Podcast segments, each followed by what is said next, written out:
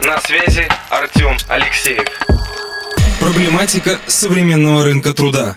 Многие пришли сюда за таблеткой, чтобы получить какие-то знания. Знаний будет просто не унести. Знания – это выжимка однодневного, условно, тренинга или консалтинга, но вы эти знания все получите. Вы получите таблетки, вы получите вот инструменты. Но хочется рассказать легенду про это кольцо. Царь Соломон, у которого было вот это кольцо, на котором было три классных надписи «Все проходит, это пройдет, ничего не проходит». Он одевал его на палец и был очень мудрый. И однажды ему под видом странника нужно было пройти какой-то вражеский город, и его не пускал страж, он должен был убить, потому что хотел у него кольцо себе забрать, грабежом занимался. А вот в этом кольце была по преданию мудрость заключена. И он говорит, снимай кольцо. Ну, Соломон снимает кольцо, дает стражник. Стражник сразу, чтобы не потерять, одевает на палец. У Соломона волосы из седых темнеют, морщины разглаживаются, глаза становятся ясными, на лице появляется улыбка. А стражник сидеет, в глазах появляется мудрость и скорбь, печаль. И он постоял, стражник, говорит, не, не, забирай. Отдал, Соломон вздохнул, отделал кольцо на палец и пошел дальше. Вот действительно, что много мудрости, много печали, кто умножает познание, умножает скорбь. Вот да, много чего полезного, но это придется делать, а придется делать это, блин, реализовывать, реализовывать это новые сложности. Может убедиться, что тот персонал совсем не тот, нужно его расстрелять, взять откуда-то другой, откуда его взять, в него надо вкладывать, времени нет, нужно заняться тайм-менеджментом. А, решите, что нужно стимулировать и мотивировать, а хочется бить ногами и руками, вот, поэтому боюсь, что будет много грустного. Можно следующий слайд? Сталкиваюсь с э, запросами от компаний. У меня сейчас наступило радостное время. То есть чем больше пугают кризисом и чем больше появляется плохого, тем больше у меня запросов. И я разленился, перестал заниматься рекламой. Э, в основном передают из рук в руки, и проблемы у всех одни и те же. Основная проблема – профиль, которым занимаюсь, наверное, восемьдесят процентов времени. Организации говорят, слушай, мы всю зиму готовили материалы, ну, например, там сетку варили, лодки шили, да?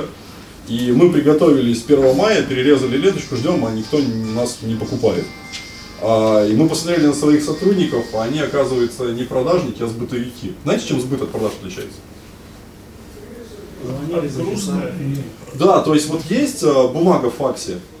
Приходят заявки, они продают. Вот подключен мейл. Э, ну, есть там, звонки входящие есть, это вот все. Это вот, ну, это сбыт идет.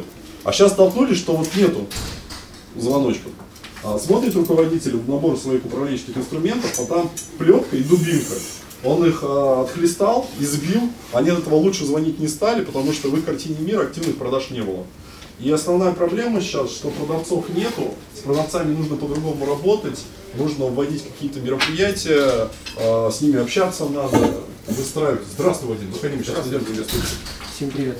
Вот, все на празднике в клуб лет, Вадим. Нет, не вас сразу мне понравилось. Вот. Соответственно, первая проблема, что сейчас в основном сотрудники в многих организациях бытовики, а на продажу смотрят очень криво. Потом пытаются с ним разбираться и понимают, что те люди, которые стоят на активных продажах, они не могут связать пару слов, боятся телефонных звонков, мажутся и смотрят, когда руководитель скажет вот так. Вот. А разбираются, что вроде сотрудники могут, но не хотят, они потухли, нужно с ними что-то делать. Потом они смотрят на начальников отделов и понимают, что начальники отделов это были хорошие продавцы, но когда они перешли с компетенции в компетенцию, нужен руководитель, они тоже не понимают. Но руководитель заглядывает в свой набор инструментов, там опять дубинка и плетка, он его побил и спинал, а ничего из этого не появилось. Потом они пытаются как-то сотрудникам сказать, давай останемся после работы, давай пообрали, но сотрудник говорит, пять часов, слушай, все классно, можно я домой пойду. И, соответственно, вот не замотивировать их. А, другая вещь, босс хочет заняться тем, что все разрулить, но у него дефицит времени, потому что в ручном режиме он затыкает кучу дыр, и он начинает заниматься сотрудниками, сотрудники у него пылесосят еще больше времени. И раньше босс тащил на себе все, он главный переговорщик был, продажник, такой герой был. Отдавал на оформление этим снабженцам, набрал новую команду, у нее сажало все время, даже вечером не осталось.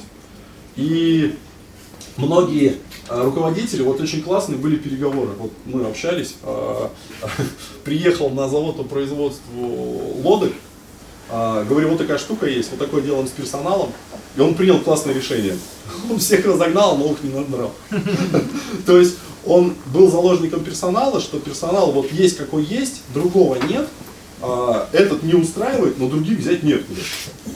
Ну, и получается, когда он приходит, говорит, например, в страховом бизнесе, да, вы плохо работаете, давайте искать ну, новых клиентов и увеличить портфель. Они говорят, а мы сейчас встанем и уйдем в другую страховую компанию. Ну, и на этом руки у, у руководителя опускаются, крылья складываются, он думает, что с ним делать. И потихонечку начинает его отдел продаж или сопровождения шантажировать. Это вот, это просто вот, я писал презентацию, вот, что в голове было, последние вот там пять проблем, да, я вот тебе просто вот и писал. Чего делать? Следующий э, слайд.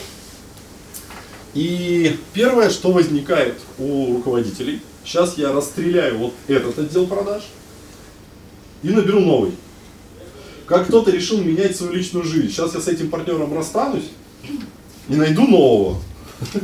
И потом через какое-то время люди встают на те же самые грабли.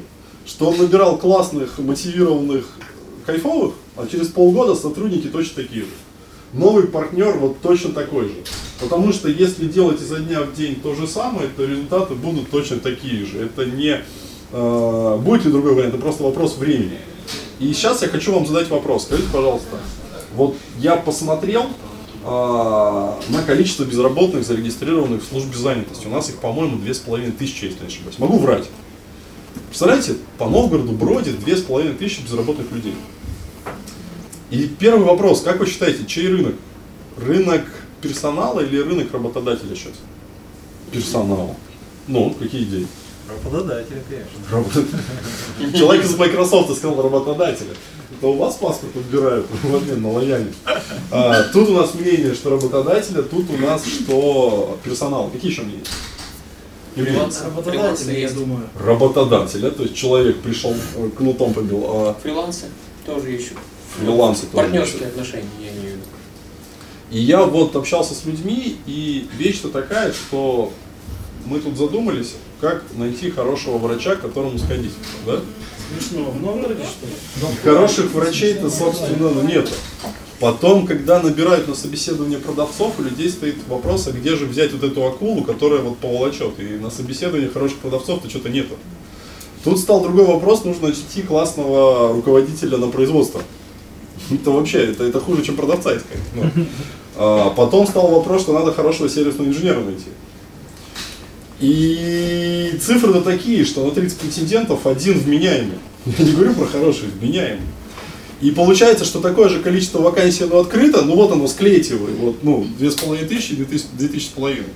И получается, что работники говорят, нормальной работы нету, нет нормальных сотрудников, нет нормальных боссов, где платят нормальный оклад, где хороший структурированный бизнес, где не нужно заниматься продажами или чем-то еще, не надо вралить.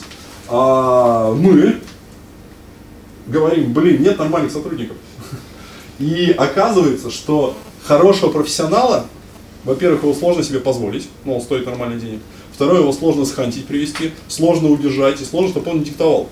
А он еще и расслабит весь остальной.